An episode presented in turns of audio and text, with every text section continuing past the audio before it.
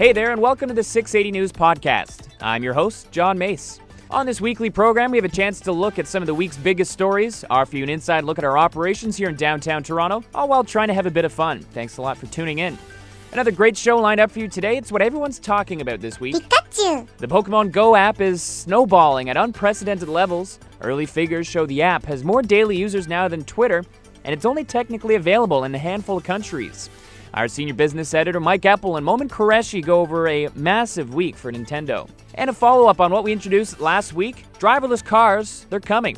And with the technology come a lot of questions. We talked to Jim Kenzie with the Toronto Star's Wheels section about how auto manufacturers are gearing up for the end goal. So, this is one of the so called enabling technologies leading us towards this uh, holy grail, shall we say, of fully autonomous cars. Daryl Dahmer will bring you that story in just a few minutes, but first, our top story. The kid in me is thrilled I got to use that clip. Pokemon Go, a brand new app, easily became the most talked about story of the week. At the time of this recording, July 15th, Pokemon Go isn't even officially available here in Canada, but that hasn't stopped tens of thousands of us getting our hands on it, including me. Now, the game is slated to go global soon, as soon as the company's servers catch up with the unprecedented demand. It's made global news for the free game's effect on the markets, and the odd headlines don't stop pouring in. People playing the game in inappropriate places like Holocaust museums, raising security concerns by playing in front of the White House, and as if we weren't distracted enough by our smartphones, the Pokemon Go related injuries are now starting to come into the newsroom. In countries where it's launched, people are walking around in swarms, staring at their phone looking for that elusive Pokemon. Now, if you haven't quite figured it out yet, Pokemon Go is a free app based off the cartoon world of Pokemon, Pocket Monsters. The app uses GPS and information from Google Maps to allow you to walk around in real time, collecting little beasts that pop up on your phone's camera and then battle other trainers. Now, as if the hugely successful launch wasn't enough, Nintendo just announced the launch of a brand new product that is sure to be under everyone who was born in the 80s Christmas tree. For a closer look at a record setting week for Nintendo, I turn to our senior business editor, Mike Epple. Well, as weeks go, this was a pretty good one for Nintendo. Company's share price spiked 60%, and that increased its market value by a whopping $10 billion on the surprise summertime success of the Pokemon Go mobile app. But Nintendo also went back in time for another possible winner, announcing plans for a mini console of its classic NES gaming system, which came out in the 1980s. It's going to be in stores just in time for Christmas. I spoke to our in-house gaming expert, Momin Qureshi, who hosts Got Game on Sportsnet.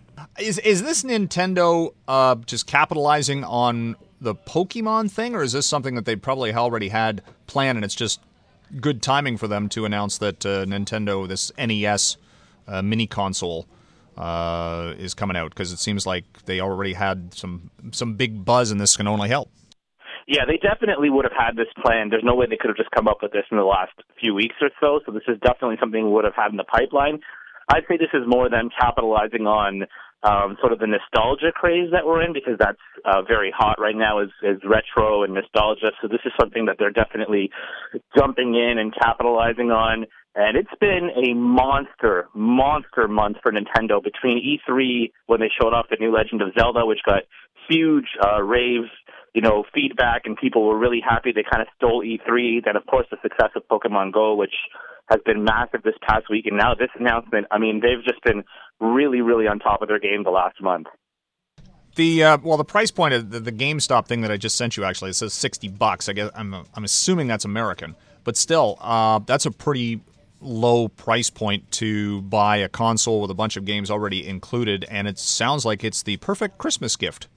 Uh, yeah. So first of all, uh, the timing is not tr- uh, is not coincidental. So going straight into the holiday season, a lot of people are going to definitely want this for Christmas, and sixty dollars is very reasonable. Now you have to remember it is uh, a 30 year old console, so it's not like a brand new state of the art machine. It is still the one that you know you played when you were a kid in the 80s. Um, but I think $60 is sort of right in the proper wheelhouse of what people are willing to pay for because console plus a bunch of games, you get that real nostalgic feeling. If you're older, you can share the memories with your kids if you just want to play it yourself. So I think that's a really smart price point to put it at, and it's something that's going to really hit. And I, I'm very much expecting this to be a huge, huge success for Nintendo who buys this? Is it young kids and uh, you know their first uh, interaction with those original games, or is it uh, uh the nostalgia buyer? You know, people who were uh, teenagers, I guess, in the 80s or, or, you know in that age category that says, "Hey, I want that." After originally probably selling their their original uh, games and cartridges uh, that they had uh, probably stored in a shoebox someplace. I would say that the probably the biggest buyer of this is going to be the nostalgia market. So anybody who was a little kid back in the 80s or a little older in high school or who had their first kind of gaming experience uh, with the NES. That's what this market will primarily be. I think there'll be a lot of parents who will buy this to try to share those memories with their kids and want to maybe rekindle a bit of that magic. And sure, I, I think some kids will have their first interactions with this, but I think it's mostly going to be that nostalgia market. And a lot of people who maybe missed their NES, wish they hadn't thrown it away, want, are pining for you know, that old experience, whether it's Mario Brothers or one of those old games that they played initially. It's going to be an entirely classic uh, lineup of games that people played a lot when they were kids and want to get some time with again. And uh, I think it's going to be a really big hit with people who who are missing that time and really just want the NES back in their house. And the other thing I can tell you is, just sort of from a business point of view, Nintendo was really they were struggling for a few years. You know, after the massive success of the Wii, like seven years ago. They put up the Wii U as a follow up. It didn't flop, but it didn't really hit as hard as they wanted to. And then they were kind of just putting up a bunch of stuff that was kind of just like, eh, people didn't really love it. They didn't hate it. It was okay. And then they really needed to turn it around. And I would say in the last month, they've really, really turned it around. Zelda got really positive feedback at E3. They had a really great showing.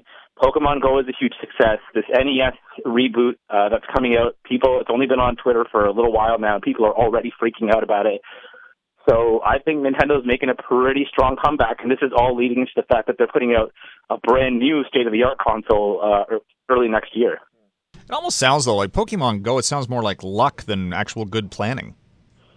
I would say it's it's definitely good planning on Nintendo's part, but there's sure there's a bit of luck. I would say that it's they were hoping it would be a success and uh, banking on it being a success, but I don't think even Nintendo, in their sort of wildest vision, could have envisioned the type of success it is and the type of craze that it's caused and the type of sort of fandom and obsession that it's that it's really hit with in the first week. Uh, I think you know the, the higher ups in Nintendo were, were hoping that it would hit, but I don't think this kind of a success that they've had is really what they could have predicted. Pokemon is that kind of franchise where it does have that kind of obsessive fan base where it's been hot for 20 years since it first hit, and people still, you know, there's been plenty of.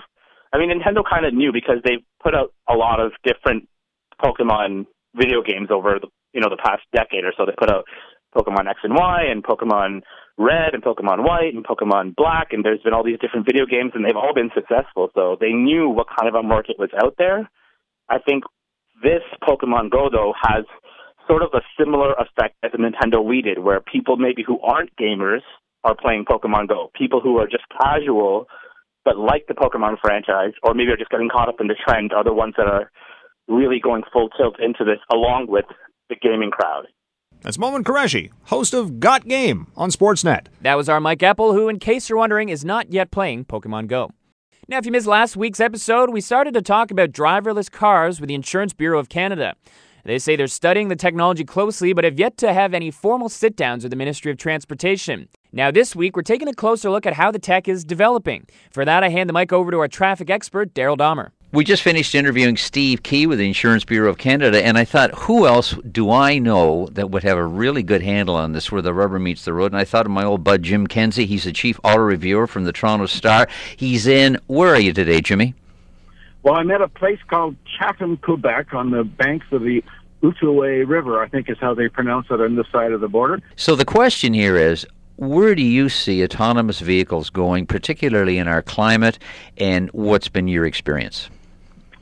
Well, ironically, uh, one of the things that the new Fusion has is a lead follow cruise control system. Once you set the cruise, it will follow the car ahead of you. If it comes to a complete stop, you can come to a complete stop. You hit resume, and the car then follows the car in front of you.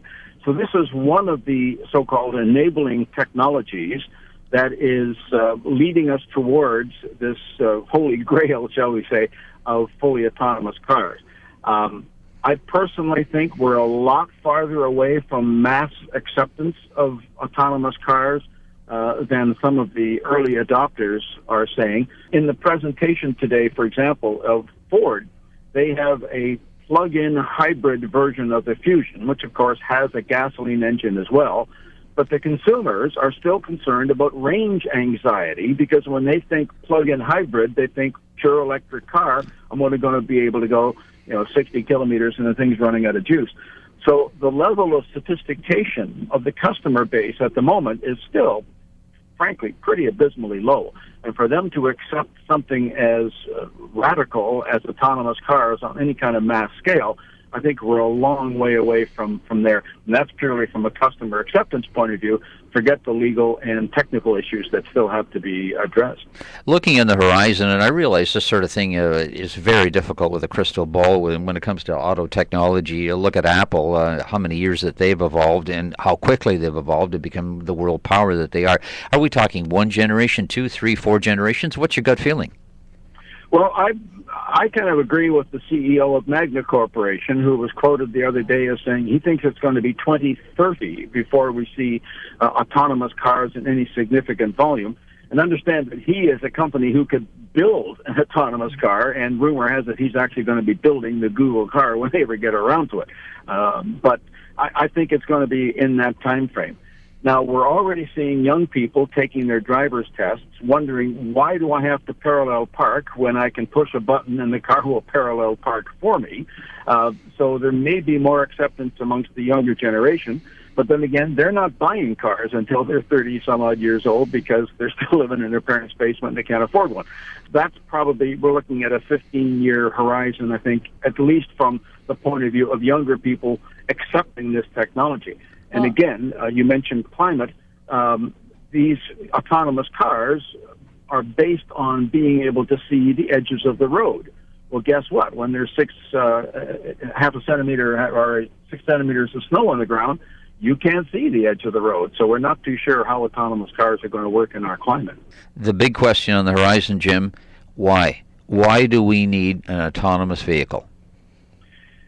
The one thing that's pretty hard to argue with is we still kill over 2,000 people uh, a year in Canada on, on our on our highways, and the vast majority of those are caused by human error. It's a difficult sale because you don't want to sell something on the basis of otherwise you're going to die. That's, that's not a very positive marketing message. Uh, but even some enthusiasts I know are thinking, if I got to drive from Toronto to Detroit again on the 401, the most boring highway in the world, maybe I can just punch in to Renaissance Center, Detroit, Michigan, crawl in the back seat and go to sleep. maybe I'd want to drive my car on a twisty road on a Sunday morning someplace, but there might be circumstances where an autonomous car might in fact be useful to me. But uh, again, I think we're still, uh, I'd say 15, 20 years away before that's going to be uh, a big part of our market. Do you think that this is something that would be useful for maybe cab drivers or truck drivers? Is this some sort of technology that they might be interested in? There is uh, some. Uh, we heard a very interesting presentation at the Los Angeles Auto Show uh, last fall by the head of the Los Angeles Taxi Commission, and he was saying that fully autonomous cars could be very useful for the cab industry because they will go to places like Compton to pick up a fare, where a, a human driver has no interest whatsoever in going to some of the poor areas of town. Um, so yeah, I think fleet situations, um, maybe not big trucks because driving those things is such a, a complicated issue. But I think for the taxi industry, there might be uh, some, some value in, in the autonomous. They might, in fact, be the first uh, adopters uh, of the technology. Well, you also mentioned the Apple situation and how Apple basically reinvented the telephone as well BlackBerry did, but never mind. and people are saying the same thing is going to happen to the car industry. But let's remember that the smartphone was, let's say, roughly a $500 device that replaced a $50 device. If that same ratio applies, we're going to have a $30,000 device, the average car sold in Canada, and it's going to be replaced by a $300,000 device. I don't think so. So I think the technology is going to be much more expensive than the mass market is going to be able to handle, uh, certainly for the reasonably foreseeable future. And there's a big difference between the uh, smartphone sitting in your back pocket at a uh, one or two mile per hour velocity compared to 60 to 100 kilometers an hour on the road. Exactly right. You might want to kill somebody with your smartphone, but the chances are you can't do it. But in a car, you certainly can. Jim, is that the Avon lady at your door?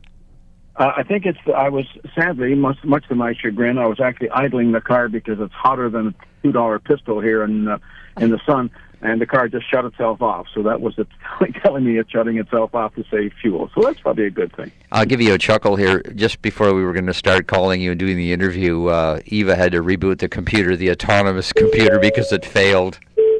Oh, really? Yes, exactly. There you go. There you go. Well, Jim, we uh, we bid you a good day. I hope you can take care of the person at your door, and thanks very much for joining us today. Uh, thank you very much, Daryl, for having me on the show. Okay, thanks, Jimmy. Cheers. Well, that's our show for today. Thanks a lot to you for listening. And to all my contributors and guests this week, a reminder that we'd love your feedback for future episodes. You can send your comments or story ideas directly to me at John Mace 680 News on Twitter, or you can reach the listener line at 416 872 6800. Your recorded comments could make it on to future episodes. I'm John Mace, and thanks for listening.